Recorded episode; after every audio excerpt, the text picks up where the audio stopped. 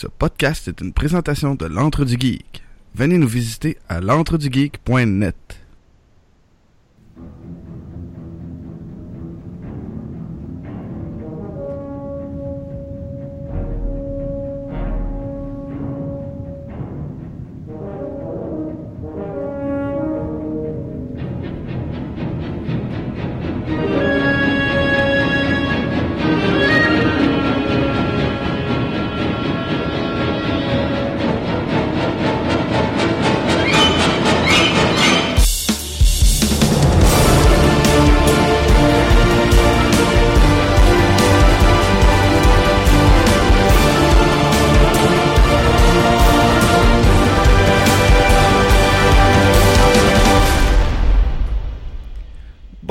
et bienvenue à un nouvel épisode de Vision X, l'émission dans laquelle deux geeks décortiquent pour vous des films d'hier et aujourd'hui.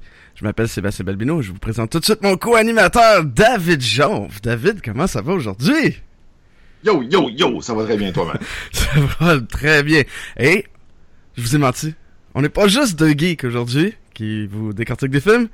On va y trois personnes. On a un invité, un de nos... euh, fan fini, un bon ami, un que il a payé 10 pièces par mois en fait, c'est ça. Il a juste payé pour avoir la chance et l'honneur d'être parmi nous euh, parce que je vous rappelle si vous contribuez au, Patre- au Patreon à patreon.com slash sbalbino à la hauteur de 10 dollars par mois, mais on vous invite à participer à l'émission et c'est pour ça qu'on a aujourd'hui François Gagné. François, comment ça va?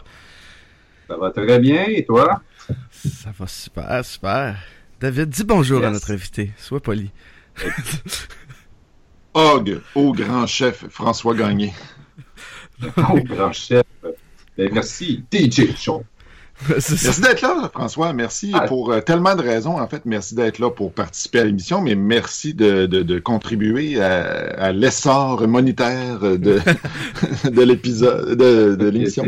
Merci Ça beaucoup. fait plaisir. Euh, écoute, euh, que- dès, que, dès le premier épisode où, il, da- où Sébastien disait on veut procurer un micro à David, j'ai fait ben oui, pourquoi?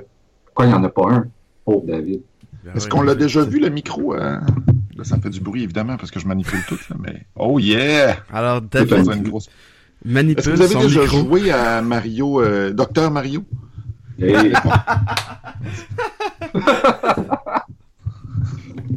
Ok, je touche plus à ça. Ça, je disais, David, on te voit manipuler ton micro à l'écran. Il est, bien gros ton micro. Alors, ouais, tout le monde qui écoute cette émi- l'émission avec ses enfants dans l'auto en ce moment, je suis désolé. Donc, on va passer, on va arrêter de dire des niaiseries, puis on va passer euh, à d'autres niaiseries. Donc, David, présente-nous le film de la semaine.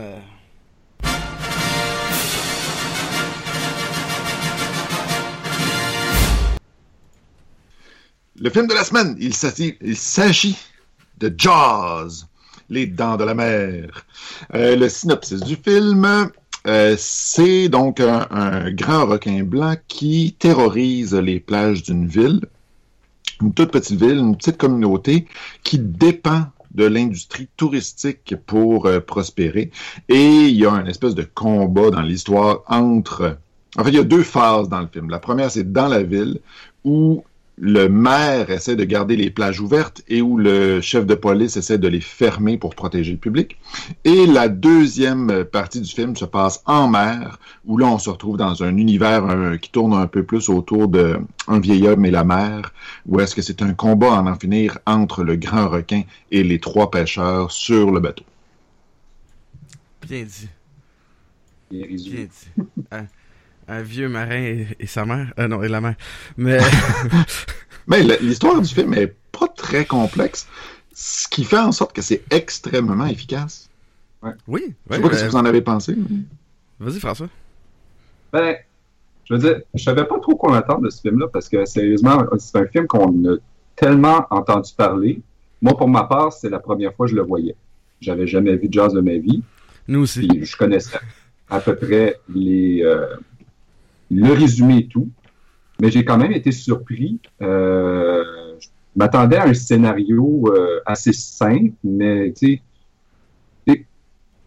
comme n'importe quel blockbuster, bien souvent, les, les histoires, c'est, c'est des fois simple, inintéressant. C'est, je veux dire, des, fois, c'est les, c'est les acteurs qui, fait, qui, font en sorte, et la mise en scène qui font en mm-hmm. sorte si le film est bon, puis les effets spéciaux. Dans le cas de Jazz, que j'ai, j'ai trouvé très intéressant, c'est que quand même l'histoire était intéressante et elle se tenait du début à la fin. En tout cas, moi, c'est ce que j'ai trouvé. Ouais. Euh, c'est très, bon, vrai. Très, très, belle histoire. Puis ce que tu observes, euh, François aussi, c'est le principe du blockbuster en même temps, c'est ça qui est drôle. Tu sais, Jazz a été aussi l'inventeur du, du, blockbuster euh, d'été. Ben c'est le, premier mm-hmm. grand blockbuster d'été. Fait que moi aussi, ben, j'avais tellement entendu parler en grand de, de, de ce film-là, puis comment c'était bon, comme ça. Je sais pas aujourd'hui l'association blockbuster puis bon film est rare là. Tu sais, euh, c'est plus euh, genre blockbuster transformé Michael Bay. Tu sais. Euh, ouais. Jaws, c'est exceptionnel. C'est une histoire très simple, mais mm-hmm. d'une efficace. Parce que dans, dans cette trame-là simple, il y a plusieurs couches euh, narratives en dessous qui sont vraiment intéressantes, qui ont quelque chose, tu sais, comme... Euh, euh je sais pas si David, toi, t'as vu euh, un peu la, la, la, trame narrative, la, la, couche du, de, du, du mercantilisme, de la sécurité versus l'argent, tu sais. Je sais pas mm-hmm. si t'as vu ça un peu dans le film aussi, là. Ben, je l'ai vu surtout parce que cette semaine, ben évidemment, pour ceux qui l'ont pas deviné dans nos auditeurs, euh, on est, euh, ben, Sébastien puis moi, évidemment, on est assez proches, mais avec François, on se connaît très, très bien aussi. Ah oui.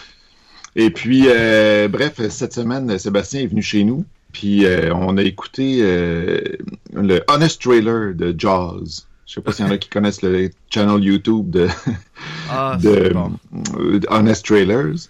Mais bref, euh, ils, revisitent des films, des trailers de films, et puis euh, ils mettent les points sur les i dans, de ces ah, trailers-là.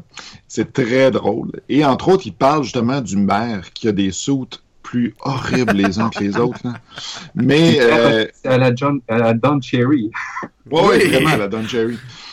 Puis, euh, bref, c'est ça, il, parle de, de cet aspect-là que le maire s'entête à vouloir garder les plages ouvertes, mais il y a une belle scène dans le film où est-ce que justement, il dit, moi, je n'ai travaillé que dans le meilleur intérêt de la ville. Puis c'est pas faux, tu sais, dans la mesure où il y a vraiment une ville qui est euh, dont l'économie principale tourne autour du tourisme. Fait que si tu fermes les fenêtres, les, euh, les, les plages, les, si tu fermes les portes de la ville le 4 juillet, ben, tes marchands dans la ville, ils vont trouver ça tough s'il y a personne qui se pointe, tu sais. Ben, ça se voit, excuse David, mais ça se voit aussi dans le, la scène du, du, conseil municipal où tous les, euh, tous les commerces et les hôtels allez-vous fermer les plages, allez-vous fermer les plages, puis le chef de police qui dit oui, on va les fermer, puis là, tout le monde se met à chialer, puis là, le maire qui dit oui, mais seulement pour 24 heures juste pour ah, essayer de calmer la tempête. Ce qu'on voit là-dessus, c'est aussi toute la réalité. Je trouve ça intéressant, toute la réalité des, de ces villes-là qui sont, qui dépendent du travail saisonnier. Tu sais, que ça soit, on regarde aujourd'hui, euh, on peut faire un parallèle au Québec, là, on en a des villes qui dépendent de la pêche, tu sais, qui dépendent de, de, la forêt, tout ça. Comment c'est tellement important, ce moment-là, que pour survivre le restant de l'année, tu sais, ils sont prêts à prendre le risque euh, de d'avoir des gens qui meurent pour euh, s'assurer qu'il peut se passer un hiver convenable, là, sans être sur le chômage tout le temps. Mais euh, j'avoue que la question éthique se pose, c'est pas... Parce que est-ce qu'il joue avec la sécurité des gens? Ouais. Et pour le, que, que, la ville prospère? C'est un peu, euh, c'est quand même une bonne question éthique. sais. Puis est-ce que le maire a vraiment tort de vouloir faire vivre toute la ville pendant un an de plus? C'est qu'en même temps, c'est que le maire, comme il dit au début, la première fois quand il entend parler euh, par le chef de police, euh, l'agent Brady, que, qui veut fermer les plages, il dit, tu dis Barracuda, c'est un petit incident, un petit incident euh, isolé, mais tu dis hmm. requin, c'est la panique. Puis lui, pour, le, pour le maire, il dit c'est juste un petit incident isolé, ça ne se reproduira pas. C'est comme ça que je le, que je le vois. Mais en même temps, je veux dire, une attaque de requin, euh, tu dis c'est peut-être juste une fois, c'est pas juste une fois. Une autre chose dont je voulais parler dans le scénario, euh, parce Ouais. qu'on s'éternisera peut-être pas là-dessus pendant euh, tout l'épisode, mais euh, On peut, hein. une autre chose dont je voulais parler, puis j'en ai glissé un mot à Sébastien hier, parce que ben, c'était l'anniversaire de, de sa petite fille hier. Oui. Moi, j'ai une question pour vous autres, les gars. Mettons là, que vous avez envie de manger du poulet, puis que vous allez vous chasser un poulet, puis que le poulet, il vous rentre trois harpons dans le derrière, qui vous tire dessus avec un gun, qui vous donne des coups de machette. Est-ce que vous allez vous entêter à vouloir manger ce poulet-là, ou ben non, vous allez juste aller voir d'autres poulets ailleurs? Euh, il y a une bonne question. Euh, Vas-y, François. Attends, moi je vais aller chez PFK. poulet qui finit, euh, en tout cas, si, finit- on fi- si le poulet finit, euh, le- en tout cas, si on finit de la même façon que le requin finit, euh, je vais peut-être m'en aller. Non, mais- On va finir en croquette de poulet. de croquettes, hein. Non, mais ça va te tuer anyway, c'est juste à long terme. non, mais, bah, premièrement, euh, je, te- je te répondrais, David, c'est pourquoi je chasserais le poulet puisque je suis végétarien. Je me chasserais une- du tofu à la place. Non, mais, euh, et, euh, pas vite. ah, c'est ça, un bloc de tofu, j'ai jamais vu ça attaquer quelqu'un, là. Mais, euh, en même temps, Tu as c'est- essayé d'attaquer une plante de soya? je sais pas, faudrait que je C'est malin en sais. tabarouette? Ouais, ça court vite, mais... Ah.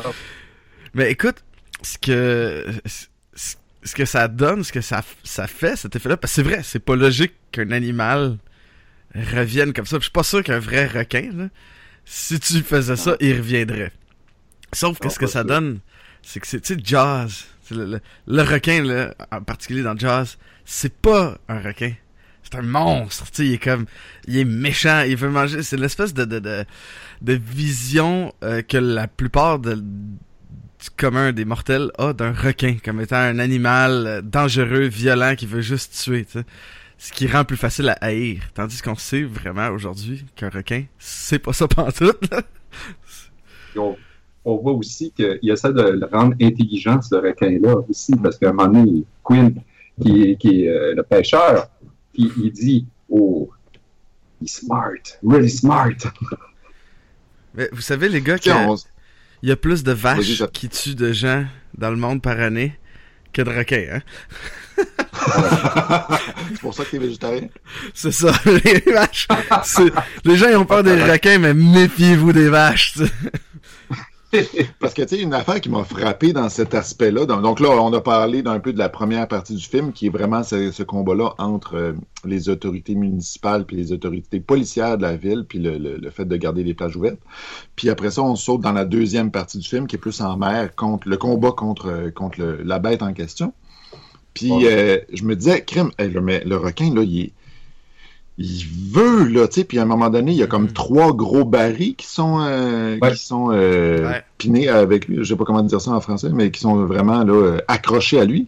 Puis il réussit à nager, puis passer en dessous du bateau, à plonger en profondeur, malgré les trois barils qui sont accrochés après lui. Hey, Il faut qu'il soit puissant à la voix, puis qu'il veuille. Pas juste ça, c'est pendant la, la, la soirée, pendant que les trois sont sous, puis chantent des chansons, puis se comparent les cicatrices, là. Ouais, ouais. Puis euh, t'as l'histoire de, la- de de la première, de, de- de- de deuxième guerre mondiale. Puis là, t'as le requin qui arrive subtilement, puis qui va foncer sur le bateau pour défaire, pour euh, trouver la coque du ouais. bateau. C'est assez intense. Non, non, c'est Ouais. un requin euh, à tête chercheuse.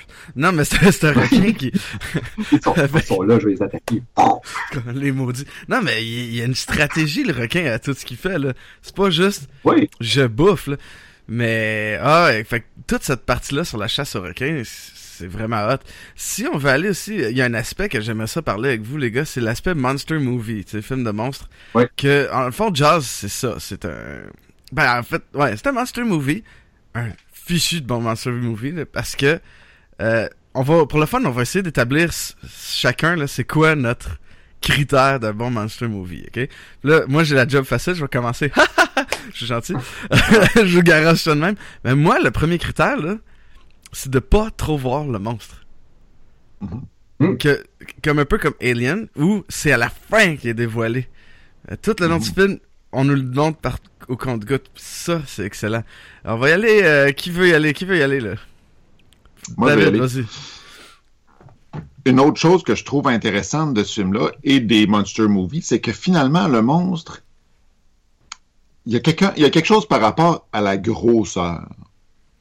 Je trouve qu'au début du film, on voit un requin, on voit le requin, hein, parce qu'ils finissent par en pêcher un, mais qui n'est pas le requin. là. Mais bref, on le voit, le requin. Puis moi, mon réflexe, ça a été de me dire, ah ben, il n'est pas si gros que ça, finalement. il aurait peut-être pu essayer de le faire plus gros, plus impressionnant. Mais j'ai l'impression que plus le film avance, plus il est gros. Puis plus le film avance, plus il est menaçant. Ouais. Donc, ça va aussi avec le fait qu'on le voit de mieux en mieux. Ce que, donc, je rejoins un peu euh, Sébastien là.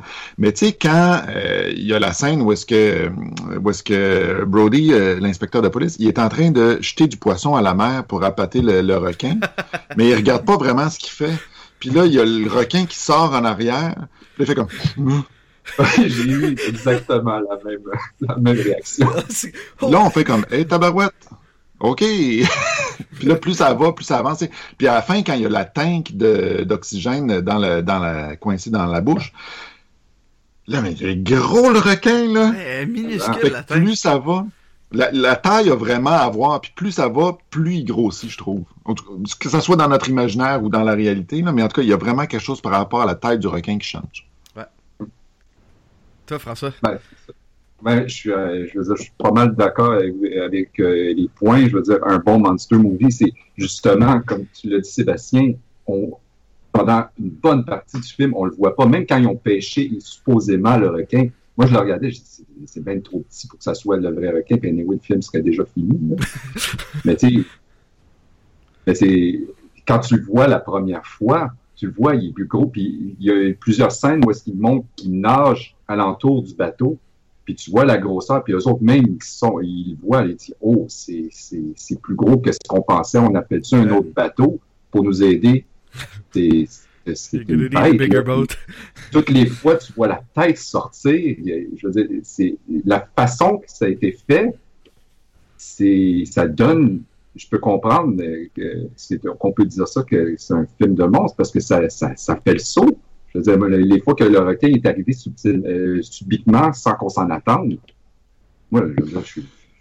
Une autre chose que je trouve importante aussi dans les monster movies, c'est donner une intelligence à l'animal. Ouais, ouais. Lui donner, pour, pour pas que ça soit juste un animal. Il faut qu'il y ait une espèce d'éclair euh, de génie à un moment donné. Du qui, supernaturel Qu'on lui prête.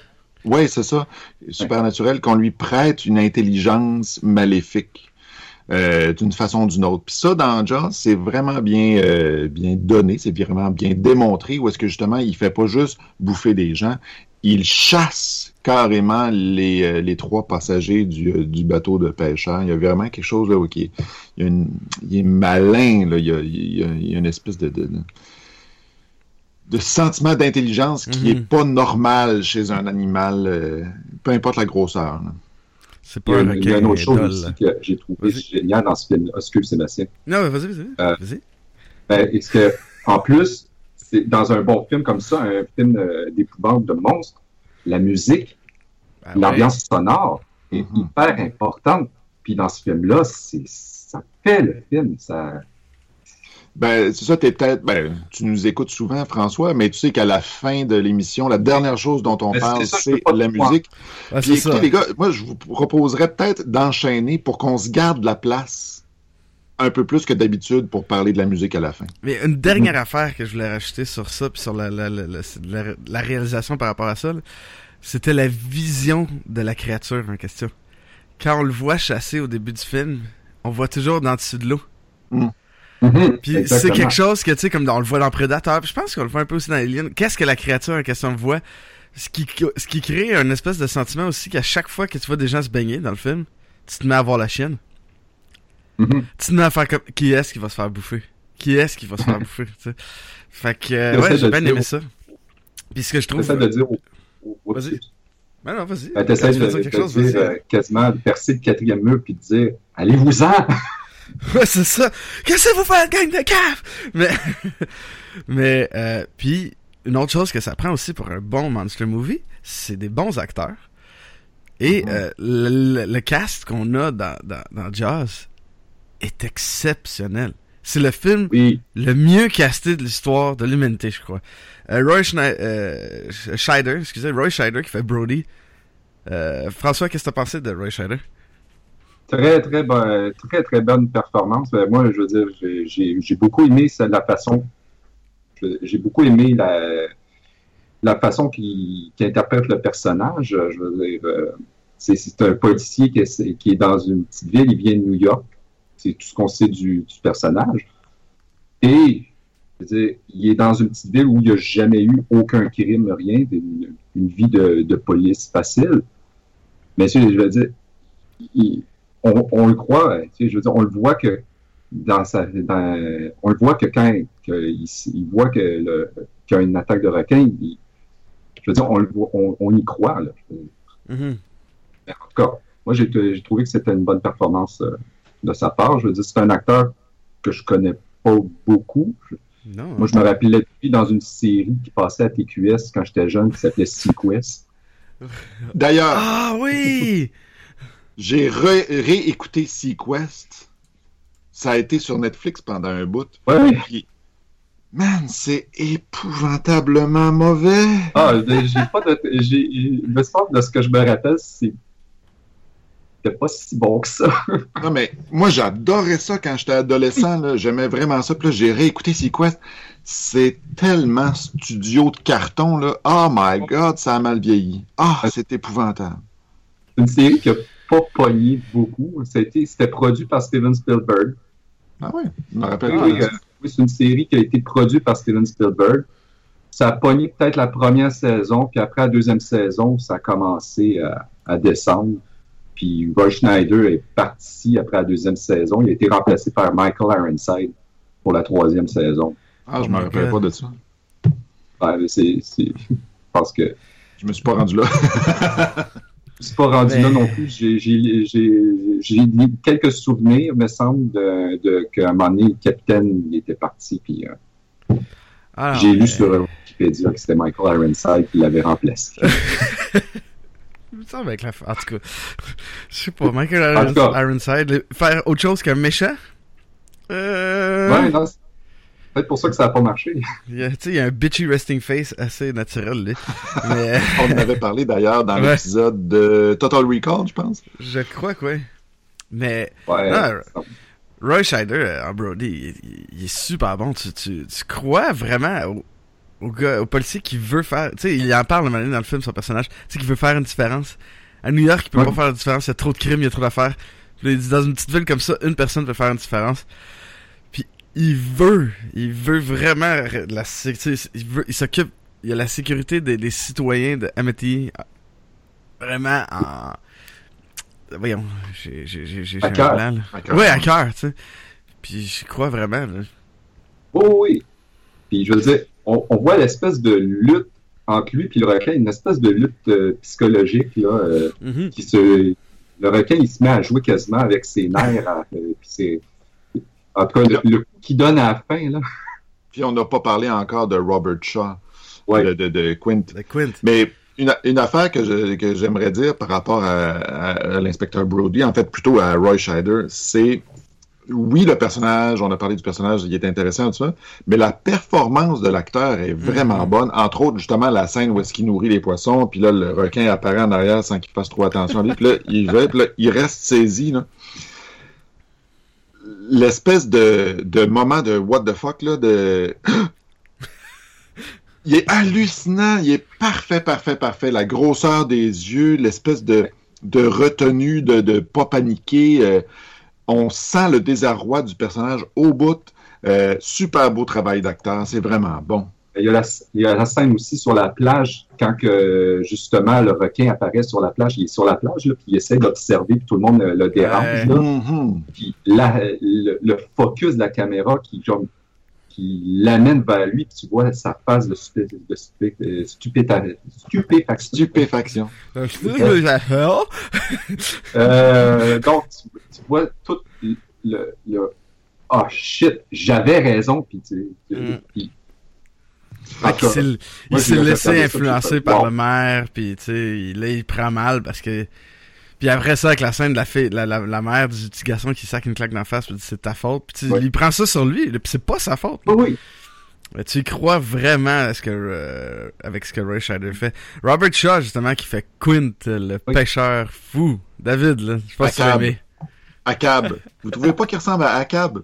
Ouais, dans euh, Moby Dick. Dans le. Ouais, Moby Dick. Oui, Le oui. gars qui s'est fait bouffer la jambe par, euh, par Moby Dick. Oui, oui, oui. Là, il, est en tabarouette, puis là, il veut chasser la baleine parce que. Ben là, c'est, il veut chasser le requin parce qu'il y a eu son histoire. Puis là, ben, plus tard dans le dans le film, on apprend le, le pourquoi du comment, tout ça. Que, ben, pour les gens qui n'ont pas écouté le film, donc euh, son personnage, c'est euh, c'est un ancien marin. Le, sous-marin ou le vaisseau dans lequel il était a, livré la bombe pour Hiroshima, pas loin du Japon. Fait que euh, en revenant aux États-Unis, je sais pas, ils se sont fait couler. Bref, il y était 1000 marins, puis là, les requins euh, dans la mer. Puis là, les requins en ont bouffé un petit peu, un petit peu, puis finalement, il était juste 350 à survivre. Fait que là, lui, depuis ce temps-là, il a une haine absolument viscérale des, euh, des requins. Il ne veut plus porter de gilet de sauvetage, puis il chasse le requin, c'est ça qu'il fait. Oh. Ça, c'est le personnage. Maintenant, l'acteur. L'acteur. Écoute, j'adore ça quand il y a un gars qui parle avec des accents que je comprends urgent. Ouais. Ben, tu sais, je comprends là, ce qu'il dit, le personnage. Là. Il est assez euh, bien prononcé là, pour que je comprenne, là, mais il y a un de que ces accents là, de, de, de fin fond de- des États-Unis là, hallucinant. Non, mais en même temps, ça vient d'où cet accent-là? J'étais pas capable d'identifier la provenance. C'est comme, écoute, y a-tu genre anglais, américain, et quoi? C'est comme, Ouais. Moi, j'ai j'ai fait comme ben, il y a le parfait accent du vieux pêcheur sous l'eau. ouais. Tu sais, il se met à chanter Yo ho ho, il y a une bouteille de rhum. Donc, euh, Oui, il vient clairement de la Gaspésie des États-unis. là. c'est un mélange du Maine. de vieux de pêcheur, de Popeye le marin et de. Puis maintenir cette espèce d'accent-là, puis cette espèce d'attitude-là au, au, au fur et à mesure que les scènes passent, c'est quand même bien. euh, C'est pas, euh, comment je pourrais dire ça, c'est pas une performance digne d'un Oscar parce que bon, la quantité, euh, la charge émotionnelle est peut-être pas là, mais mais vraiment, je trouve que l'acteur a fait une super bonne job à nous faire croire à fond à un personnage qui est marqué par les requins, un personnage qui a vécu tout seul en mer beaucoup trop longtemps. Euh, Il y a vraiment quelque chose. L'acteur était euh, très très bon pour nous véhiculer ce type d'émotion-là, je trouve. Qu'est-ce que vous en avez pensé? Moi, je suis en train de voir. Ben, en fait, c'est un, c'est un, un anglais, ok? Fait que ça, ça explique un peu le, le mélange d'accent. C'est un acteur anglais. Il est décédé, euh, ceci étant dit, euh, trois ans après euh, Jazz, à 51 ans. Mais Ah, est- ce que j'ai remarqué, c'est qu'il y a eu sorte. tr- Ouais, mais écoute, trois mariages puis dix enfants, dont deux adoptés. là. Ta! Le gars. mais bref. Euh, non, écoute, la performance est vraiment, euh, est vraiment cool. Le- comme je te dis, c'est le, il joue parfaitement l'archétype du pêcheur un peu fou qui en veut, tu sais, qui court après le, l'espèce de, que ça soit la grosse baleine ou le gros requin ou le gros truc, tu comme, ça dit un peu à cap. C'est parfait, c'est exactement ça qu'il fait. tu. François? Ben oui, exactement. Puis je bien l'analogie de, que, David a dit, euh, la ressemblance entre le personnage de Quinn et Akab de Moby Dick, parce que c'est ce que je me suis dit euh, quand que la, scène de mer a commencé. J'ai fait, ah, c'est quasiment, c'est quasiment une allusion à Moby Dick, tout ça. Là. Lui, il recherche son, le gros requin pour pouvoir euh, le ramener quasiment comme trophée de chasse, parce que quand il pogne la première fois sur sa, sur sa canne, euh, sa canne à pêche, il dit hey, attends que le taxidermiste euh, qui m'attend chez nous voit ce que je vais rapporter. Là. Et lui, il sait que c'est- son gros trophée de chasse. Mais non, le personnage est, est super intéressant, il est, il est drôle aussi en même temps, puis l'acteur nous livre toute une performance euh, là-dedans. En tout cas, moi, ça a été un, c'est un de, ça a été un de mes personnages préférés de- du film. Là. Un vieux le vieux marin Soulon euh, sympathique, euh, mais qui, qui comme pitch euh, des, des insanités euh, à toutes les deux trois phrases. Parce qu'il est vraiment coloré en plus comme personnage. Tu sais, ça serait facile de faire un personnage qui est très euh, beige, tu sais. Mais finalement, ou encore à l'extrême, extrêmement caricaturé, là, tu sais. Mais finalement, le dosage est juste bon, je trouve, entre le personnage un peu neutre, beige, puis la caricature, là, tu sais. Il est juste parfaitement centré, là, comme personnage, je trouve. En tout cas, moi, j'ai bien aimé ça.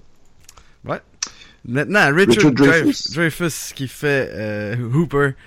Écoute, Ouais. il est hallucinant. Il est tellement bon. Incroyable. Je pense que c'est le meilleur rôle que j'ai vu avec Richard Dreyfuss. Il y a tout. Il y a, tout. Il y a l'intensité qu'il faut. Il est drôle, c'est pas possible. Euh, écoute, Mhm. François, toi, qu'est-ce que tu penses de Richard Dreyfuss? Ben oui, très drôle. Euh, je veux dire, moi, c'est c'est le personnage en plus. Tu sais, tu vois, c'est c'est le personnage qui donnait comme l'autre côté de ce que Quint le pêcheur est. Tu sais, euh, t'es- t'avais l'espèce de rivalité entre les deux, puis euh, la meilleure, une des meilleures scènes du film que j'ai euh, avec ces deux personnages-là, c'est quand tu, tu les vois sont sous les deux, euh, puis ils se mettent à, à se comparer justement les les cicatrices pour savoir qui a eu la meilleure cicatrice. Mais en tout cas, moi ce que j'aimais, moi ce que j'ai beaucoup aimé avec ce personnage, le personnage de Hooper, c'est c'est justement c'est le côté geek requin de ce. Tu sais, Il, ne vit que pour les requins, il adore les requins, euh, il, euh, il consomme euh, quasiment que du requin dans sa vie. En tout cas, c'est ce qui nous fait passer. Puis Richard, Richard, fait une performance, ben, arrive à super bien amener le personnage. Là. Je peux-tu glisser un mot? Ouais, je trouve que je me suis fait exactement la même réflexion que toi, François. Je trouve que Quinn et euh, Hooper, c'est deux facettes d'une même médaille. Ouais. C'est Ouais. exactement ça, puis on en parle souvent à Vision X, donc, euh, tu sais, les espèces d'opposés qui, euh, qui se... C'est la, la, la différence entre les deux, le clash entre deux extrêmes qui fait en sorte que l'histoire prend tout son sens. Ben justement, le fait d'avoir Quinn d'un bord puis Hooper de l'autre, l'un qui adore les requins puis qui les étudie, puis l'autre qui, qui hait les requins puis qui les chasse, les deux ensemble, les, les, les, les clasher l'un avec l'autre, ça fait en sorte que les deux personnages prennent tellement d'espace. C'est absolument magnifique. Mm. Évidemment, il y, a, il y a Brody, l'inspecteur de police, qui lui arrive de la première partie du film, qui est le personnage principal, qui est bon, qui, qui, qui nous crée une, une trame narrative continue.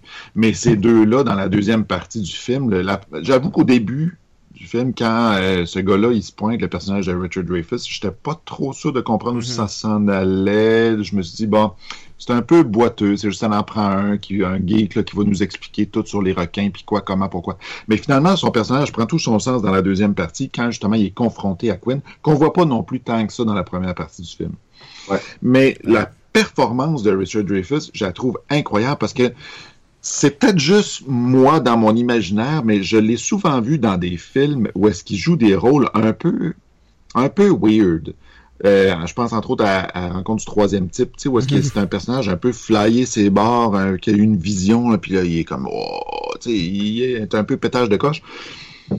Alors que dans ce film-là, il est extrêmement terre à terre, puis comme tu dis, il y a un côté gay qu'à lui, ben évidemment, qui vient me, qui vient me, me le, le- le rattacher à mon expérience, à mon, à mon vécu avec mon t-shirt de Doctor Who aujourd'hui. Euh, mais tu sais, il y a quelque chose qui qui vient vraiment, je trouve, le, le terre à terre qui, qui rend le personnage euh, aimable. Il y a quelque chose de très réel, de très terre à terre dans son personnage. Puis ça, je trouve que c'est vraiment le fun que l'acteur soit capable de nous montrer toute cette panoplie-là euh, de type de rôle qu'il est capable d'incarner d'une façon absolument magnifique. Sébastien, qu'est-ce que t'en as pensé? Écoute, comme j'ai dit, je l'ai trouvé incroyable, euh, drôle, mais ce que j'aime aussi, que, que tu disais l'espèce de dualité par rapport à Quint, où euh, dans le fond, il y a le côté où Quint veut tu sais, chasser le requin, lui étudie le requin, mais en bout de ligne, leur, leur but est le même, parce que même s'il il aime le requin, il veut étudier le requin, le but de Hooper reste de tuer celui-là, parce qu'il est dangereux pour les gens, puis ça, puis c'est lui qui arrive genre avec l'espèce de poison, là, pour essayer de l'injecter, là. Fait que, oui, c'est ça que je trouve drôle. Il y a toute cette admiration-là du requin. Puis toute cette aversion envers Quint au début. Puis plus l'aventure avance, plus lui et Quint deviennent proches, puis deviennent amis. Puis avec la fameuse scène des, des, des, des cicatrices, là. Euh, fait je trouvais ça intéressant de voir cette espèce de... de, de, de, ces deux espèces d'opposés-là qui se rejoignent là-dedans. Puis même, après ça, toute l'attitude de Hooper par, par rapport à Quint, puis c'est ça, Richard Dreyfuss le fait très bien, ça. Il, il rend ça bien, c'est un rôle... C'est un- un- une performance incroyable. Puis euh, d'un personnage qui évolue, je sais que David t'aime beaucoup l'é- l'évolution des personnages. Mais c'est ça, c'est un personnage qui se développe continuellement jusqu'à euh, jusqu'à la fin du film. Tandis que les autres restent... ont- chacun a son chemin. Tu sais, Brody a son... Euh, euh, hey, c'est Yves Nadeau, il est là, il nous écoute, on dit « Salut! Salut! Euh, fait que tu sais, chacun a son cheminement, mais je trouve celui de Hooper bien intéressant. Oui. Est-ce- On enchaîne avec ouais. le maire, le comic Ouais, je voulais parler un peu de euh, Murray Hamilton dans son rôle du maire. Je sais que c'est pas le plus gros personnage, mais je, je le trouve intéressant. Euh, David, qu'est-ce que tu penses de Murray Hamilton? Ben, je trouve que c'est un peu le comic relief du film. Euh, les soutes absolument horribles. Ça, j'avoue que c'est le personnage qui m'a un peu déçu. Dans la mesure où je le trouve un peu trop caricaturé, un peu trop gros. Euh, quand euh, il, hésite à signer pour refermer les plages à l'hôpital avec sa grosse cigarette dans l'hôpital. Ok, je comprends qu'on est en 1975 là, mais quand même, là, je trouve ça un peu intense. Avec les cheveux puis tout, je, je le trouve un peu grossier comme personnage. Euh, J'avoue que j'ai moins trippé, mais d'un autre côté, ça fait du relief dans le film. Je peux comprendre qu'il y a de l'intérêt pour un personnage comme ça dans un film comme Jaws, qui sent ça pour être un peu lourd. Fait que ça me fait du relief. Sais, ça, je suis d'accord. Mais ça, j'ai pas trippé tant que ça sur le maire. François? Ben, moi, c'est ça, le maire, euh, moi, ma première réaction euh, en voyant les premières scènes, j'ai fait Oh, ça, c'est un maire qui ne pense qu'à qu'au- qu'à faire de l'argent. En tout cas, la façon, la première réaction, c'est il se pense pas à la à la sécurité de sa population. Puis, Non, on- pas en ils tout. sont bien morts. Mais moi, je trouve que l'acteur arrive à bien amener le personnage. Mais si je veux dire, c'est, c'est- ça reste, c'est un maire. euh, on le voit, on le voit après ça plus dans la scène de l'hôpital qui est un peu plus euh, que euh, il, il- il commence à avoir des remords de ce qui s'est passé, mais après ça, il- tu vois l'espèce de dualité. Il est comme Ouais, mais on pourrait peut-être attendre en nous. Ouais, peut-être que la saison touristique. Il pense encore à la saison touristique euh, Mais- de, de sa ville. Mais il y a quand même sa petite évolution à lui, puisque je reviens à dire, Ouais. tous les personnages dans Jazz ont leur petit cheminement, c'est que lui, au début, il veut rien savoir de fermer, puis là, il se rend compte, là, il, il commence à... Il pète, tu sais, à l'hôpital, il capote, là. Puis là, euh, c'est sûr que Brody, il, il sort un plomb, là, parce qu'il est avec son fils à l'hôpital, là, mais il dit, tu sais, ce qu'il dit, mon fils aussi, mes enfants aussi étaient sur cette plage-là. Fait que tu vois qu'il est pogné un peu entre ce qu'on disait au début, le côté que cette ville-là dépend du tourisme pour survivre, Mhm. et le côté qu'il doit assurer la sécurité de, de, de, de, de ses citoyens, et plus que ça, ses propres enfants. Fait que je trouvais qu'il il servait bien à, à être le, le, le, le, le porte-parole, l'image de cette dualité-là qu'il y avait à, à dealer. Là. Fait que, ouais, ouais, je, je- je- moi je l'ai quand même bien aimé. Mais c'est ça, c'est pas le plus gros, mais je trouvais qu'il y avait quand même un rôle important dans l'histoire. Fait qu'il fallait, il fallait en parler. Mais tu sais, c'est en plus, c'est- l'image du, du parfait. C'est Comme on a vu ça dans plusieurs films. Le, le maire d'une petite ville qui contrôle pas mal tout, donc tout Ouais. le monde est d'accord avec lui. Tu vois la première scène qui arrive, il va voir le chef de police, puis il y a le, il y a le directeur de la Gazette qui est avec lui, avec le docteur, puis c'est, moi j'appelais ça, c'est le maire et ses deux yes man qui Ouais, arrivent. là. Ils sont passés. faut dire, tu peux pas faire ça, là. Euh, il faut que tu ailles l'accord du conseil municipal pour fermer les plages. Tu peux pas prendre des décisions de même sans nous avertir. Ah, ils menaçaient. Tu, vois qu'ils ont dit Ouais. qu'ils menacent Brody, puis il était comme, hey, euh, tu sais, ah, je trouvais ça euh, cool. Moi, je pense qu'on n'a pas grand chose d'autre à dire. Là. Je veux dire, il n'y a pas vraiment d'effet, à part le requin, là, qui- puis bon, Ouais. qu'on voit très peu. Euh, On le voit c'est un je- monstre mécanique. T'as quelque chose à dire là-dessus? David, t'as l'air d'avoir de, quelque- de Ouais. quoi qui t'appelle. Oui, oui, oui, oui, oui. Parce que moi, je trouve que c'est un travail absolument magnifique pour les effets. Ouais? Parce que ça paraît pas. Pensez-y, les gars, là. Est-ce que vous avez déjà essayé de couler un bateau? OK, les gars, euh, finalement, euh, on va reprendre la scène. Ah ouais, non, non, c'est vrai. Pensez-y, là, la quantité de bateaux dans l'angle que ça a dû prendre, qui coule tranquillement pas vite. Euh, La quantité. Écoutez, la fille, le- le- au début Ah, du film, vrai, quand la fille elle se fait bouffer par un requin, puis elle se fait promener d'un bord puis de l'autre, avec le. Tu sais, c'est difficile de déplacer quelque chose dans l'eau, là. À la vitesse où est-ce que ça va, euh, quels moyens mécaniques ils ont pris pour faire bouger la fille à cette vitesse-là dans l'eau? Ouais. La quantité de caméras sous-marines qui a été nécessaire pour faire ce film-là. Pensez à la quantité de, de à la façon dont ils ont réussi, parce qu'il y a une scène où est-ce que le, le OK, pour, pour résumer, là, donc le requin, il plante des harpons avec des gros, euh, des gros tonneaux euh, jaunes là, pour l'empêcher d'aller dans l'eau, pour aller euh, plus bas. Mais bref, à un moment donné, il attache les câbles de ces tonneaux-là au bateau. Le bateau, il avance assez vite, à reculons. Comment ils ont fait ça? Imaginez-vous la force des moteurs qui a été nécessaire Mhm. pour faire partir le bateau à reculons comme ça? Non, moi je trouve ça absolument magnifique, les effets pratiques de ce film-là.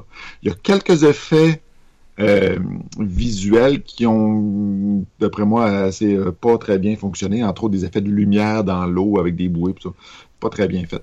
Mais, euh, mais les effets pratiques de ce film-là, absolument hallucinants. Absolument raison. hallucinants. T'as raison. Mais je trouve que c'est ça. mais ça- c'est- je- c'est- dans un sens, ça nous frappe pas parce que c'est tellement. Ça passe comme dans. Comme du beurre dans le ça passe très. euh, Ben, Inaperçu que je dans le dis film. que c'est encore hein. plus hot parce qu'on on s'en rend même pas compte. C'est- Hmm. c'est- vrai. François? Ben, je veux dire, les effets, moi, j'ai bien aimé quand même euh, la représentation de- du requin aussi, qu'est-ce qu'ils en ont fait aussi. Euh, bon, tu vois aussi quand, il, quand tu, le requin il ouvre la bouche, on dirait, tu tu vois que c'est c'est quelque chose de. En tout cas, moi, j'ai essayé d'analyser ça, puis je me disais, je suis comme, ah, ça, ça, ça a l'air d'un monstre mécanique, mais quand même, il a ça a l'air réel. Ils ont réussi à montrer quand même le, requin d'une façon réelle Ouais. aussi. là. Ouais. Mhm. Il est pas pire quand même. Mais Ouais. euh, j'a- j'ajouterais aussi avant. euh, Est-ce que t'es prêt bientôt pour la question du geek, David? Eh, j'attends ça depuis une semaine. Ok. Ben, avant, avant la question du geek, je veux juste ajouter que euh, il y a du side boob au début du film pour les intéressés. Mais Oui, oui, oui, oui. c'est Ah, un commentaire inutile. Ouais. première scène du film, je disais, bon, c'est- ça a l'air quasiment d'un slasher movie, là, euh, comme Ouais, la façon mais- ça commence. Exact. Tu sais, des jeunes qui font des choses qui sont pas supposées, ils sont en train de boire de l'alcool, fumer du pot, genre. de l'alcool, c'est du pot. Y a quelqu'un qui crève, tu sais, c'est, c'est le début d'un slasher movie par excellence, là. La, Bon. la, la scène classique tu- de deux personnes qui se regardent, puis la fille qui part à courir, puis elle dit, viens, viens avec moi dans l'eau. Faites pas, les enfants, faites, les jeunes, faites pas des choses qui sont interdites, sinon vous allez vous faire bouffer par un requin. Est-ce qu'on est prêt pour la question du geek? Êtes-vous prêt pour la question du geek? OK.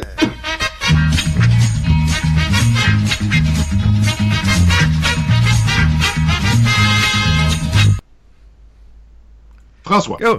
Oh, François! OK. Yes! Non, non, non, non, non, non, tu vas participer aussi. Ah. Les boys, pour mettre nos auditeurs en contexte, nous, on se connaît parce qu'on a étudié au conservatoire ensemble. Mhm. En fait, si je me souviens bien, vous étiez de la même année, c'est ça? Non. Ah non? Non. Un an pas rentré plus- en 2000? Moi, je suis un an plus vieux. OK, c'est ça. François, tu as un an plus que Seb, puis moi, j'ai donc deux ans de plus que toi, François. Ouais. T'as 34? Ouais, j'ai 34. C'est ça, moi, j'ai 36. Bref, ça fait quand même une bonne quinzaine d'années qu'on se connaît. Mhm. Euh, on étudie ensemble. Évidemment, la musique, c'est quelque chose qui nous passionne. Et je me permets de le dire, probablement que nous trois, un de nos compositeurs favoris ever de la vie, c'est John Williams. C'est possible. Et ce film-là est quand même assez incroyable du point de vue de la musique. C'est absolument génial. Ouais. C'est minimaliste au bout, le début de cette mélodie-là. là. C'est hallucinant. Bref, Ma question aujourd'hui porte sur John Williams et je vous pose une question. Euh, vous avez le droit de vous concerter OK. Pour le pointage et, vous, et à chaque fois que vous me proposez une réponse, je vous dis plus ou moins et puis on arrivera comme ça en enlevant un point à chaque fois vers la bonne réponse. Bref, la personne qui a été le plus nominée aux Oscars de l'histoire des Oscars, c'est Walt Disney, avec 60 nominations aux Oscars. La deuxième personne à avoir été le plus nominée aux Oscars de l'histoire des Oscars, c'est John Williams. Il a été nominé 50 fois dans sa vie, John Williams, pour les Oscars. Ça ne veut pas dire qu'il en a gagné 50, mais euh, il a été nominé 50 fois aux Oscars. Pour dire à quel point John Williams est un grand, grand compositeur, il a été nommé un certain nombre de fois en compétition contre lui-même aux Oscars. parce que c'est un compositeur extrêmement prolifique. Donc, ma question aujourd'hui, c'est John Williams a été en compétition contre lui-même combien de fois aux Oscars? Oh boy. François, as-tu Ouais. euh, un chiffre de départ? Eh boy, OK. Il a été nominé 55 fois. 50 fois aux Oscars. 50 fois. 50 fois aux Oscars. Écoute, euh, moi, je dirais autour de... Ce que j'essaie de voir, c'est... C'est pas... C'est surtout euh, les années 70, début, tu sais, jusqu'à le milieu des années 80 qui faisait beaucoup, beaucoup, beaucoup, beaucoup, tu sais, plusieurs films par année. Là, Après ça, euh, c'était plus un rythme euh, annuel, non? Ouais. Ça, je me rappelle. Quelque part entre 5 et 10 fois, Fran- François. T'es-tu à l'aise avec ça? Moi, je dirais, ouais, moi, je dirais peut-être euh, 10 fois. Est-ce qu'on peut avoir un... Ben là, on va prendre un indice, hein, pour être plus proche? Non, non, pas, pas, pas, pas d'indice, là. Ah, y a Vous me pas d'indice? réponse, vous dites plus ou moins, Ok. puis vous enlevez un point. J'enlève un point. Ok, ben, tu sais, euh, on se dit-tu entre 5 et 10? 10 fois? euh, 7 fois? pense 8 que- fois? Euh, bon, OK, on peut faire une moyenne. On va aller Ouais, vite? On Vite. peut dire 8 fois? 8 fois. 10 sur 10, mes yeux! Oh! Oh! oh! Ça minute, là. Ah, écoute, ça mérite quelque chose.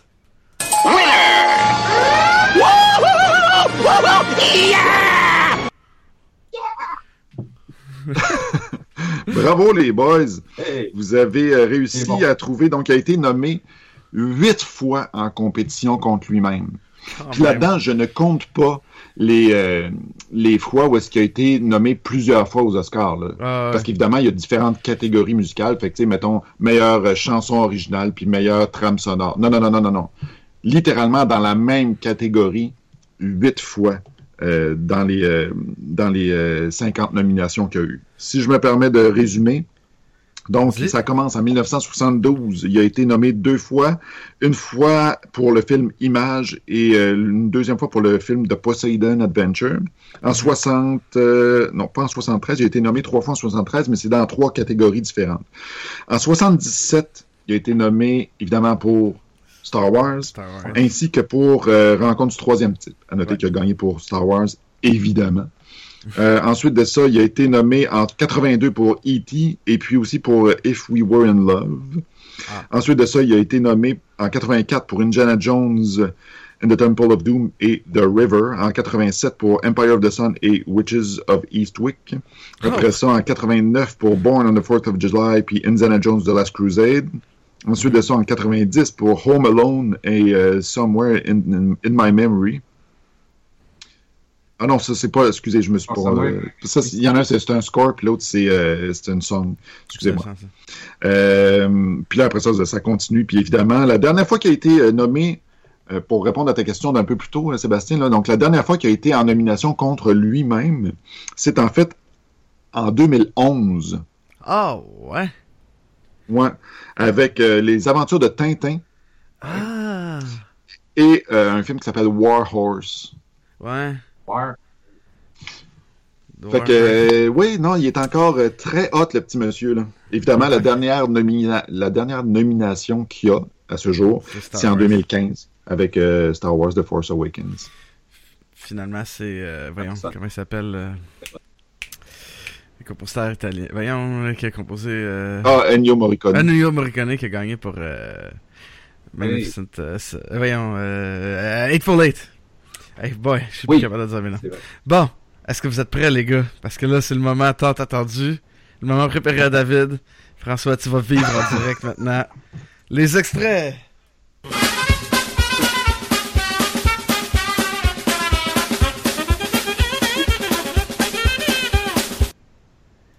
Avec le saxophoniste le plus heureux de la vie. Euh, maintenant, euh, écoute, c'est une mine d'or. C'est une mine d'or, Jazz, pour les extraits. Euh, J'en ai coupé énormément. J'avais gardé certaines des phrases. J'avais au début j'avais noté certaines des phrases mythiques connues de Jazz que j'ai décidé d'enlever parce que genre on les connaît. Fait que j'ai réussi à ramener ça à 10 extraits parce que j'en avais genre au moins 16 au début. Fait que euh, on va aller par on va commencer par le pire son de l'histoire de l'humanité, vous allez voir c'est vraiment désagréable.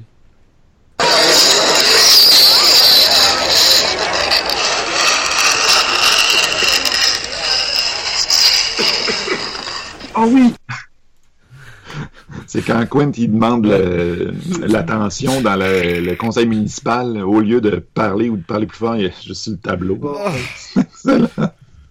Euh, vous savez, les gars, que pour faire les extraits, bon, j'écoute le film, fait que déjà, j'ai eu à le subir une fois. Là, après ça, j'enregistre une grosse partie, tu un chunk du film sur euh, Audacity. Après, fait là, je l'écoute encore une autre fois. Là, il faut que je coupe juste pour prendre l'extrait que je veux. Fait que ça me fait, genre, pour être sûr, je l'ai bien écouté, je l'ai écouté une autre fois. Là, des fois, il faut que j'amplifie les extraits. Puis après ça, je le réécoute. Fait que je l'ai au moins écouté quatre ou cinq fois. Ah, ça, c'est genre la sixième, là. Magnifique. Mais j'avoue que c'était un très bon film. Puis c'est un, c'est- euh, pardon, un très bon extrait. Et c'est un, un bon moyen dans un film. C'est rare qu'on voit ça, quelqu'un qui, qui demande de l'attention, mais d'une façon absolument inéquivoque. Puis tout le monde fait comme Ah, ah, ah. Il a l'attention. Et maintenant, on va continuer avec une belle idée. Hein? Tu sais, des fois, il y a des bonnes idées dans la vie. Celle-là, c'en est une. Want to get drunk and fool around? Oh yeah. C'est ça. Oh yeah. Wanna get drunk and fool around. Ah, chica, wow, wow. fait que... ouais. Ah! Maintenant, dans les extraits, j'ai une question pour vous. Ça s'appelle chien ou humain? Dans l'extrait qui suit, est-ce que c'est quelqu'un qui appelle son chien ou quelqu'un qui appelle un humain? Essayez de répondre.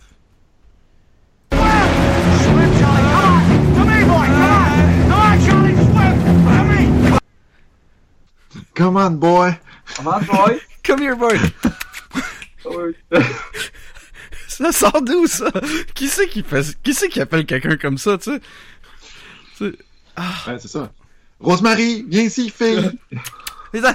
Viens-t'en! C'est- Nage jusqu'à moi! Nage! Là, Ah, ma Millie, venez, venez-vous-en, Tu sais, mais au pied. c'est parce que ça- c'est pour l'encourager à nager plus vite, en plus. Here, boy!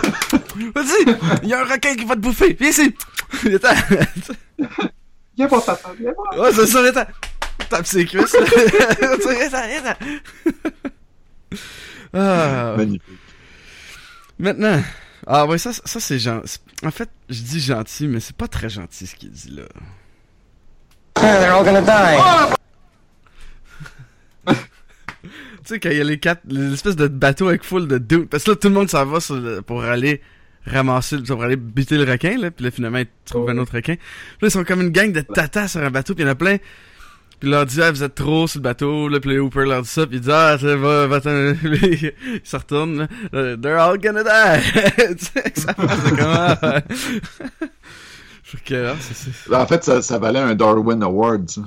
Ouais. Oui, ah ouais. Là. Comment, euh, comment euh, aller dans un bateau d'une façon non sécuritaire? Rempli-le. le troupeau de, de Hicks qui s'en vont à la chasse aux requins. Euh, Hey, le, le prochain extrait, je l'ai noté. ah Ah, ouais. Ça, ça va faire les extraits, c'est sûr et certain. Les- un pretzel? Want a pretzel? J'ai tellement trouvé ça random.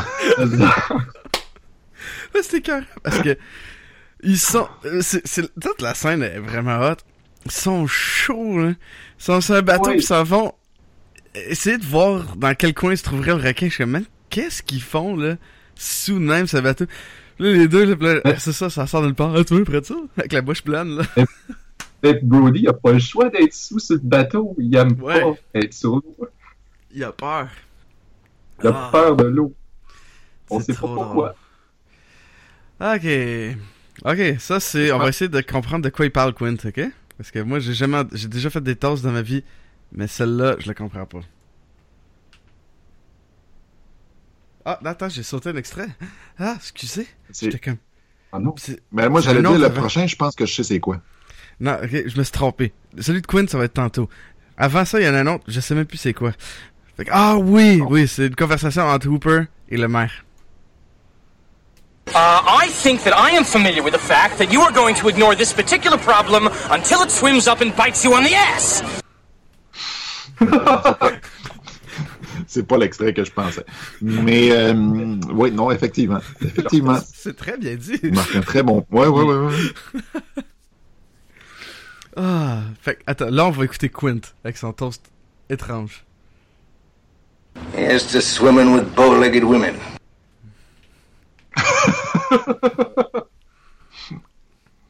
Here's to swimming with bold-legged women. Bow-legged, bow, je sais pas, je sais pas quoi. c'est- Ben, avec des jambes rasées. Ah ouais? Ben, moi, c'est comme ça? que je l'ai compris. Moi j'ai compris beau. Attends, on va le réécouter. Here's to swimming with bow-legged women. J'ai compris bow-legged, tu sais, les, tu sais, les, les jambes. Euh, c'est qu'il y a des jambes En comme. marche, là. En arche, là? Ben, je- Ouais, ouais. C'est pour ça que j'ai écrit. Qu- Quoi? De quoi il parle? Qu'est-ce qu'il dit? Non, mais, tu sais, en arrière, tu mets les sous-titres. Ah, c'est bon ça.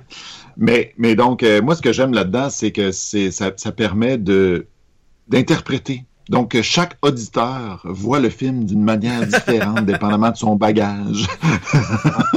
Tu parles de jambes et de femmes. Ouais, c'est tout. C'est soit bow-legged ou bold-legged, puis euh, Boat, les Ok. Écrivez-nous cette semaine pour nous donner la réponse. ah oui, le prochain. La belle relation entre Hooper et Quint. Aïe aïe. Aye, aye, sir. Arr, Jim Boy. Arr. Arr! Quand Hooper fait son pirate. Mais la scène après, là, je l'ai pas pris, mais ça, ça, c'était dans la même chose. Il était comme, genre, je sais pas combien de temps je peux continuer à me faire abuser de même, là. il pète un plomb, là. Il disjoncte, là. Euh, ah ouais, mon cul. Le prochain, c'est ça. Mon cul. C'est, c'est clair de même. Mon cul. I need to have something in the foreground to give it some scale. Foreground my ass. Foreground my ass. Mais c'est une belle scène, là. Le gars, il a peur des bateaux, pis il veut qu'il qu'il aille sur le bout, bout du bateau, juste pour avoir quelqu'un pour donner une idée de la grosseur du requin, tu sais. Puis, ben, tantôt on va parler de John Williams, mais quand on entendait la musique dans le background, ça, ça fait partie du génie de, de John Williams, là. Puis je vais, je vais vous parler de tantôt pourquoi, là. Alors ça, c'était Foreground My Ass. Je l'ai bien aimé. Vous savez que le bout le plus drôle du film, c'est le bout où il chasse le requin. Ou c'est le plus tragique, ou c'est le plus... C'est le bout où il y a le plus de blagues dans tout le film. Ouais. Ouais, ouais, ça oui, clairement. Il y a des, euh, il y a des, euh, c'est justement, il y a, des- il y a certaines, euh, il y a certains échanges entre les, entre les acteurs où c'est juste la façon qu'ils l'apportent, ça devient vraiment extrêmement drôle. Mais aussi, c'est qu'il y a juste les trois acteurs principaux Ouais. qui sont ensemble, tu sais. Fait que il n'y a pas trop de, de personnages secondaires pour venir noyer le, le propos du, du film ou du scénario.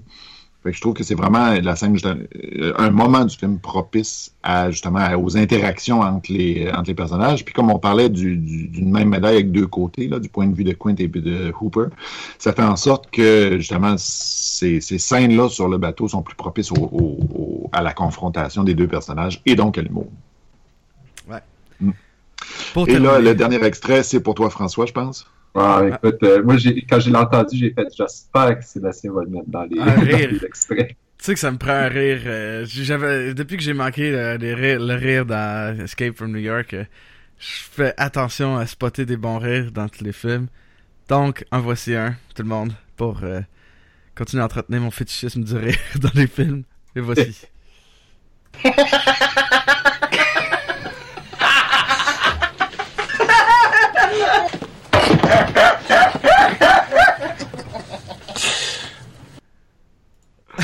Mais il faut quand même donner ça aux acteurs. C'est tough rire sur commande. C'est Ouais. ça, Surtout rire de cette façon-là.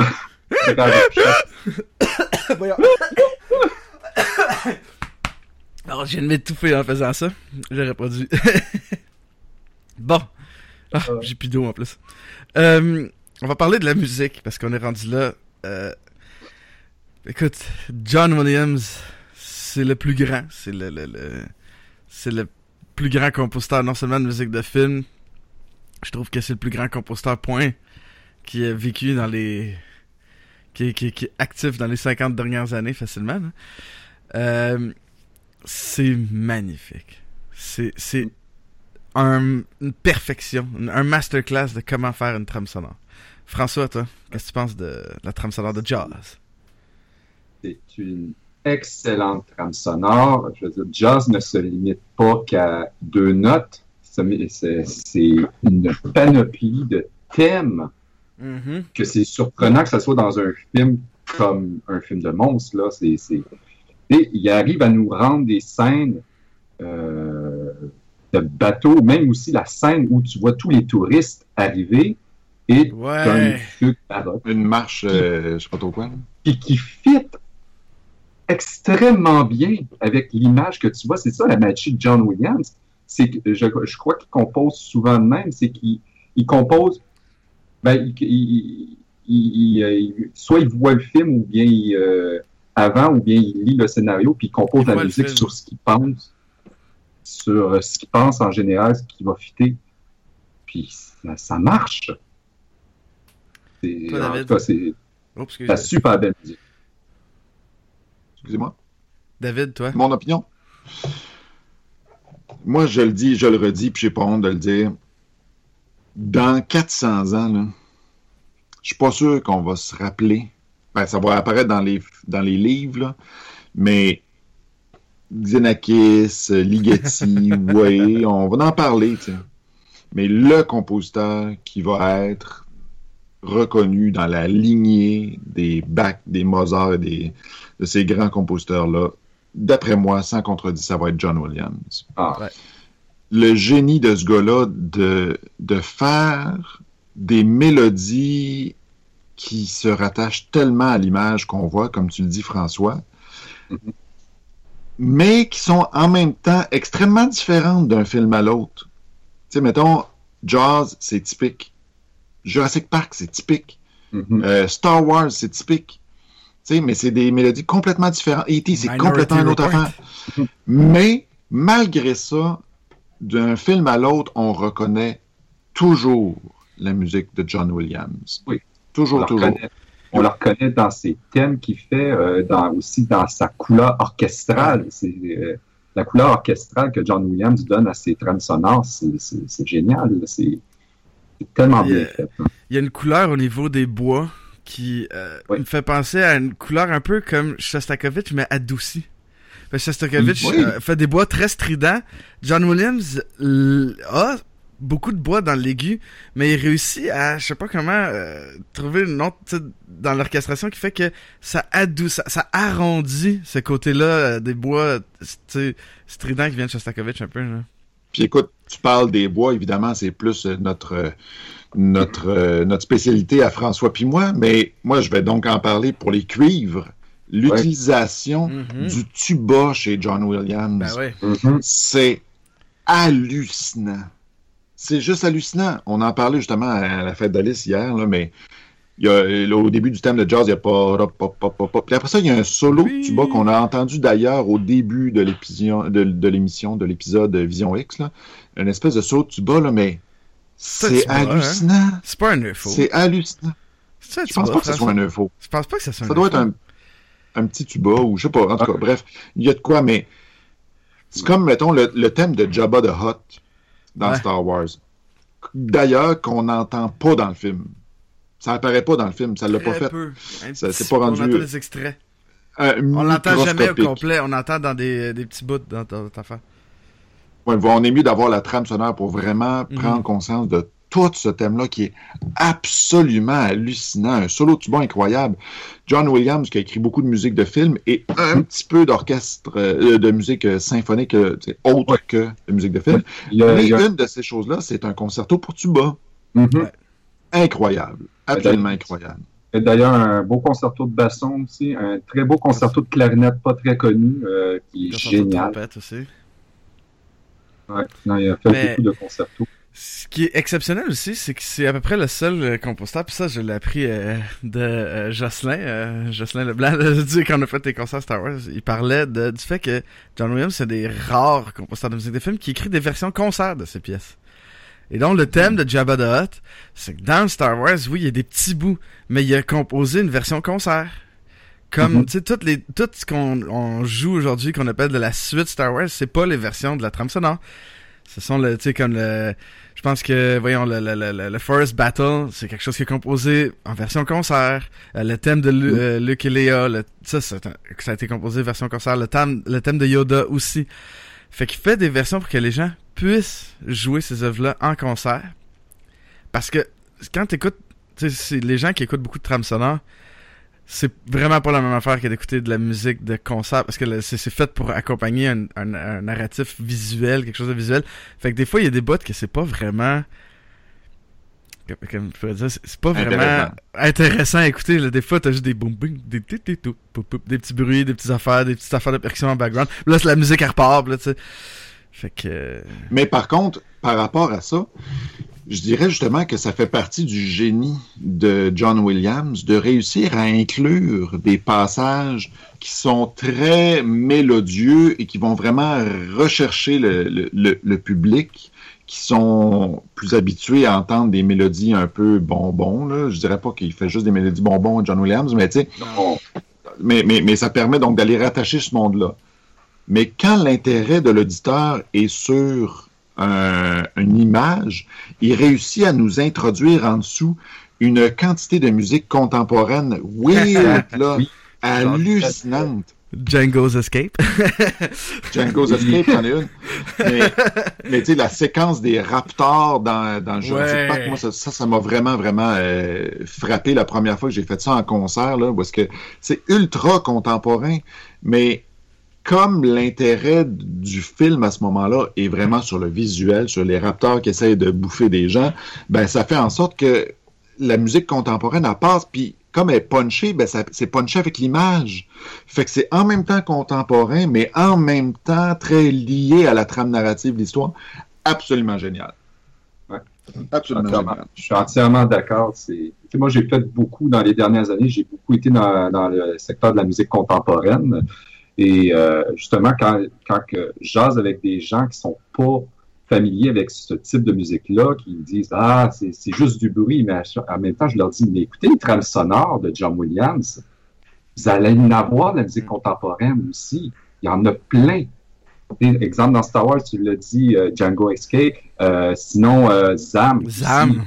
C'est ça que j'allais dire. ça- Si vous voulez, euh, Ah? si vous voulez une petite introduction à la musique contemporaine, puis que ce soit quelque chose qui, qui, qui est quand même facile d'approche, écoutez la trame sonore, dans la trame sonore de Star Wars épisode 2, Zam the Assassin, puis Django's Escape, c'est deux exemples de ça. Euh, C'est de la musique à effet, c'est plus de la musique mélodique. C'est là où l'orchestre devient un, un gigantesque instrument multiple, tant à percussion, tant qu'un instrument euh, mélodique, puis qui crée des effets qui, qui, qui, qui rendent ça euh, intéressant. Mais une affaire que j'aime de John Williams dans jazz, c'est son habileté, puis ça il fait dans ça dans tout, c'est une habileté de prendre une scène et de lui donner une signification. Pourquoi Mm. il y a des trucs si drôles que ça dans, dans- mais c'est la musique, puis la musique qu'on entendait tantôt en background là, on aurait de, de, de cette scène-là où Brody il a peur d'aller, puis le gros requin il est là, puis il tourne autour du bateau. T'aurais pu mettre une musique menaçante. Ça aurait Ah oui. donné un autre chose, mais non. John Williams, il va vers autre. C'est quoi? C'est drôle, cette situation-là. Fait qu'est-ce qu'il met? Papi, padapata, petite musique en arrière qui va, qui va rendre ça plus drôle? C'est qu'il prend de la- des images, il met de la musique dessus qui serait pas nécessairement la première chose qu'on mettrait. Lui, il va à la deuxième idée. Il va ailleurs. C'est hallucinant. C'est ça. Vous savez que la musique de... Excuse-moi François, je te coupe. Ah non, vas-y, vas-y. J'allais dire, saviez-vous que la musique de Star Wars, c'est tellement culturellement important que le gouvernement des États-Unis a littéralement protégé l'enregistrement? Tu sais, genre, ils ont, ils ont fait une version entière de Star Wars qui est protégée dans une réserve fédérale aux États-Unis pour, la, possé- pour être certain qu'on la perde pas, tu sais. Voilà. Il y a peu de compositeurs qui peuvent dire que ça a été aussi marquant que ça, leur musique. là. Est-ce qu'on a Bref, fait le tour, John. messieurs? Dear Moi, je pense que oui. Euh, moi, je suis pas mal rendu, euh, Rendu pas au mal rendu score. à la note. Euh, ben, on va. euh, je vais laisser François y aller en premier puisque c'est notre invité. Oh. C'est quoi ton score? Ben, moi, c'est ça. Je suis, comme je l'ai dit au début, c'est un film que je n'ai jamais vu, que je connaissais les principes. Je m'étais dit, bah, qui est intéressé à écouter un film avec un gros requin qui attaque des humains? Mais ex- énormément surpris. Euh, je me dis, bon, note sur 10. Ben, pour une première fois, je peux dire que je donne un bon 8.59 sur 10. Parce que, tu sais, c'est un film assez simple, euh, bien amené. C'est pas un film parfait, je- je- mais je veux dire, dans le fond, 8.5, même ça pourrait aller même jusqu'à 9 parce que très bonne trame sonore, très bon, très bon scénario, très belle scé- scénarisation aussi. Euh, les acteurs sont super bons. Mais je veux dire, moi, pour moi, je le mets un 9. Le revoir, peut-être ma note baisserait ou remonterait, mais ça va rester un film que je vais revoir avec beaucoup d'intérêt. 9 sur 10. David? Moi, je vais être plus sévère que vous autres, les gars. Moi, je vais y aller avec un 8 sur 10. Oh! Ouais, 8 sur 10, c'est pas beaucoup. C'est pas beaucoup. Mais je- euh, ma suite logique est la suivante. Euh, ben, 8 sur 10, c'est quand même une bonne note. Oh, oui. C'est pas, pas mauvais. C'est un grand chef-d'œuvre qui mérite d'être vu. Mais euh, je sais pas à quel point ça va être intéressant de le revoir. C'est ça qui m'embête un peu, c'est dans la relecture du truc là de je sais c'est quoi les punchs, je sais c'est quoi l'histoire, je sais c'est quoi les enjeux. Euh, c'est ça qui me dérange plus dans ce film-là. Euh, Mm. Du point de vue de la texture, de la qualité de l'image, il y a un petit quelque chose aussi qui me dérange. On n'a pas trop parlé de ça. Il y a beaucoup de choses qui fonctionnent dans ce film-là. Il y a beaucoup, beaucoup, beaucoup de choses qui fonctionnent dans ce film-là. Le scénario fonctionne, la musique fonctionne, les acteurs, ça fonctionne, les effets, ça fonctionne. Mais il y a quelque chose dans la texture, dans la photographie qui me bug un petit peu. Et puis euh, dans la relecture du truc. Voilà. Donc 8 sur 10 en ce qui me Ouais, les gars. Mais on arrive à toi, Sébastien, la Ouais. sur le Sunday. C'est toi qui décides. Moi, j'ai donné un 10. Puis je vais vous expliquer simplement. Oh. J'allais donner un 9. J'allais mettre 9. Puis là, je me suis dit, mais pourquoi? Qu'est-ce que je peux, tu sais, si je cherche de quoi, là, honnêtement, là, qui justifierait une faille dans le film, j'en ai pas trouvé. J'allais mettre 9 simplement sur le principe que rien ne peut être parfait. Donc, j'ai fait, ben non, Mhm. je vais lui donner un 10 parce que, puis comme je te dis, je, je ne crois pas que c'est un film qui va survivre, revoir, d'être vu plusieurs fois. Mais, c'est tellement un chef-d'œuvre de réalisation, un chef c'est un, chef-d'œuvre cinéma- cinématographique. Je veux dire, si tu veux réaliser dans ta vie, être un réalisateur, réaliser des films, je pense que tu dois voir Jazz, puis étudier comment c'est fait. Tant euh, au niveau du, ben, dans tout, au casting, la musique, tout, tout, tout ce qui fait d'un film un film est fait à la perfection avec l'époque. Tu sais, souvent on va écouter des films qui datent des années 70 ça a l'air tellement des années 70 dans un sens que tu regardes ça pis tu fais comme ouf, il y a quelque chose qui va déranger con- continuellement puis que tu fais comme ah ouais, hein, ça c'était passé dans les années 70, on faisait ça comme ça. Il y a rien de ça. Je- je- je- Jazz c'est une œuvre intemporelle. Ce qui dans l'histoire du cinéma est extrêmement rare. Combien d'œuvres? On peut même on va regarder Star Wars épisode 4. J'adore Star Wars, mais il y a des choses qui me dérangent dans Star Wars oui. que c'est une œuvre de son temps. Je, jamais en regardant Jazz, je me suis dit c'est une œuvre de son époque seulement.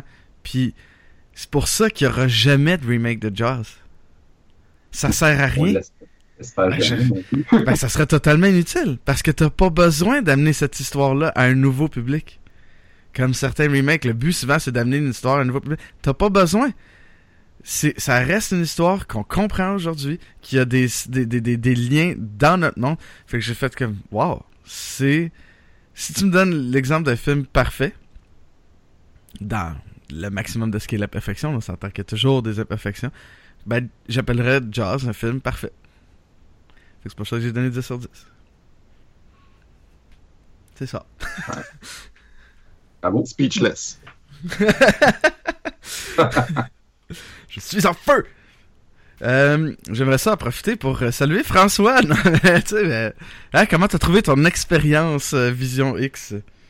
Ah, ben, j'ai adoré. C'était vraiment le fun. Euh, je veux dire, de pouvoir euh, discuter euh, avec vous autres aussi, euh, en- comme ça, en direct. Parce que bien souvent, quand je vous écoute, ben, je veux pas, je me parle en, je fais- en me disant Ah oui, il pourrait dire ça, il pourrait dire ça.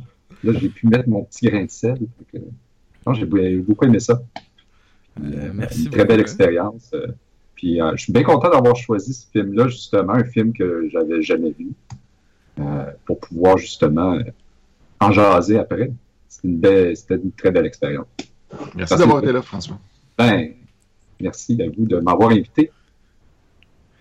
Donc, si vous voulez, comme François, un jour être euh, avec nous, vous pouvez aller faire un tour sur patreon.com slash sbalbino, aller nous, euh, nous aider. Écoute, je sais que c'est pas tout le monde qui peut nous donner 10$ par mois, mais 1$ par mois, 4 émissions euh, par mois, je trouve que c'est super. Ça nous aide à garder l'émission en vie. Ça nous aide à améliorer l'émission euh, au point de vue technique, parce que tous ces petits euh, gréements que vous voyez à l'écran, ou certains autres que vous ne voyez pas, euh, ça coûte euh, des sous, fait que ça nous aide. En améliorant, ben, ça nous donne aussi une meilleure qualité d'émission pour vous. Euh, c'est tout pour l'épisode d'aujourd'hui sur Jazz. La semaine prochaine, on va écouter Zombieland, si je me souviens bien, David, c'est ça? je pense que David est content.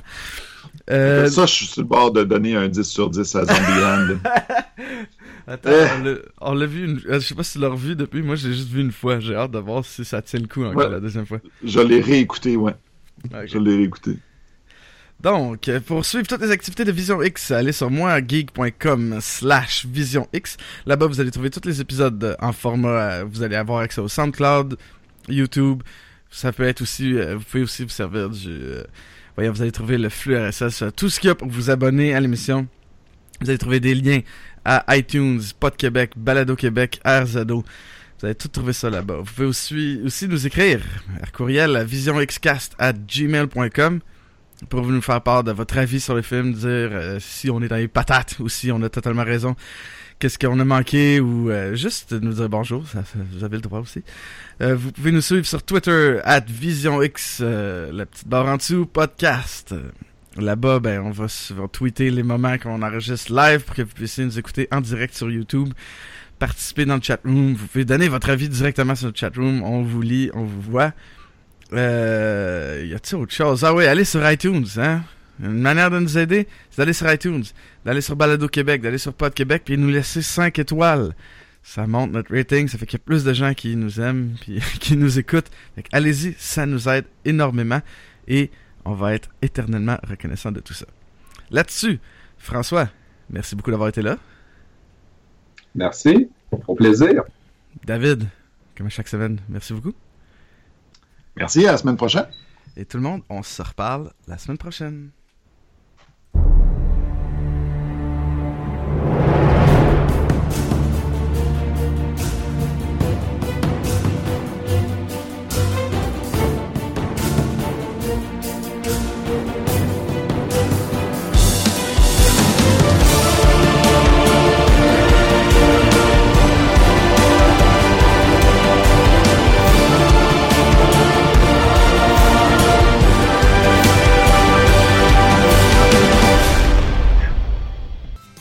Pod Québec est fier de s'associer avec ce podcast. Vous cherchez des balados québécoises? Pod Québec vous offre un choix de plus de 100 podcasts québécois. De plus, vous pourrez écouter la radio Pod Québec Live, une radio 100% podcast, 100% québécoise. Sur ce, bonne écoute.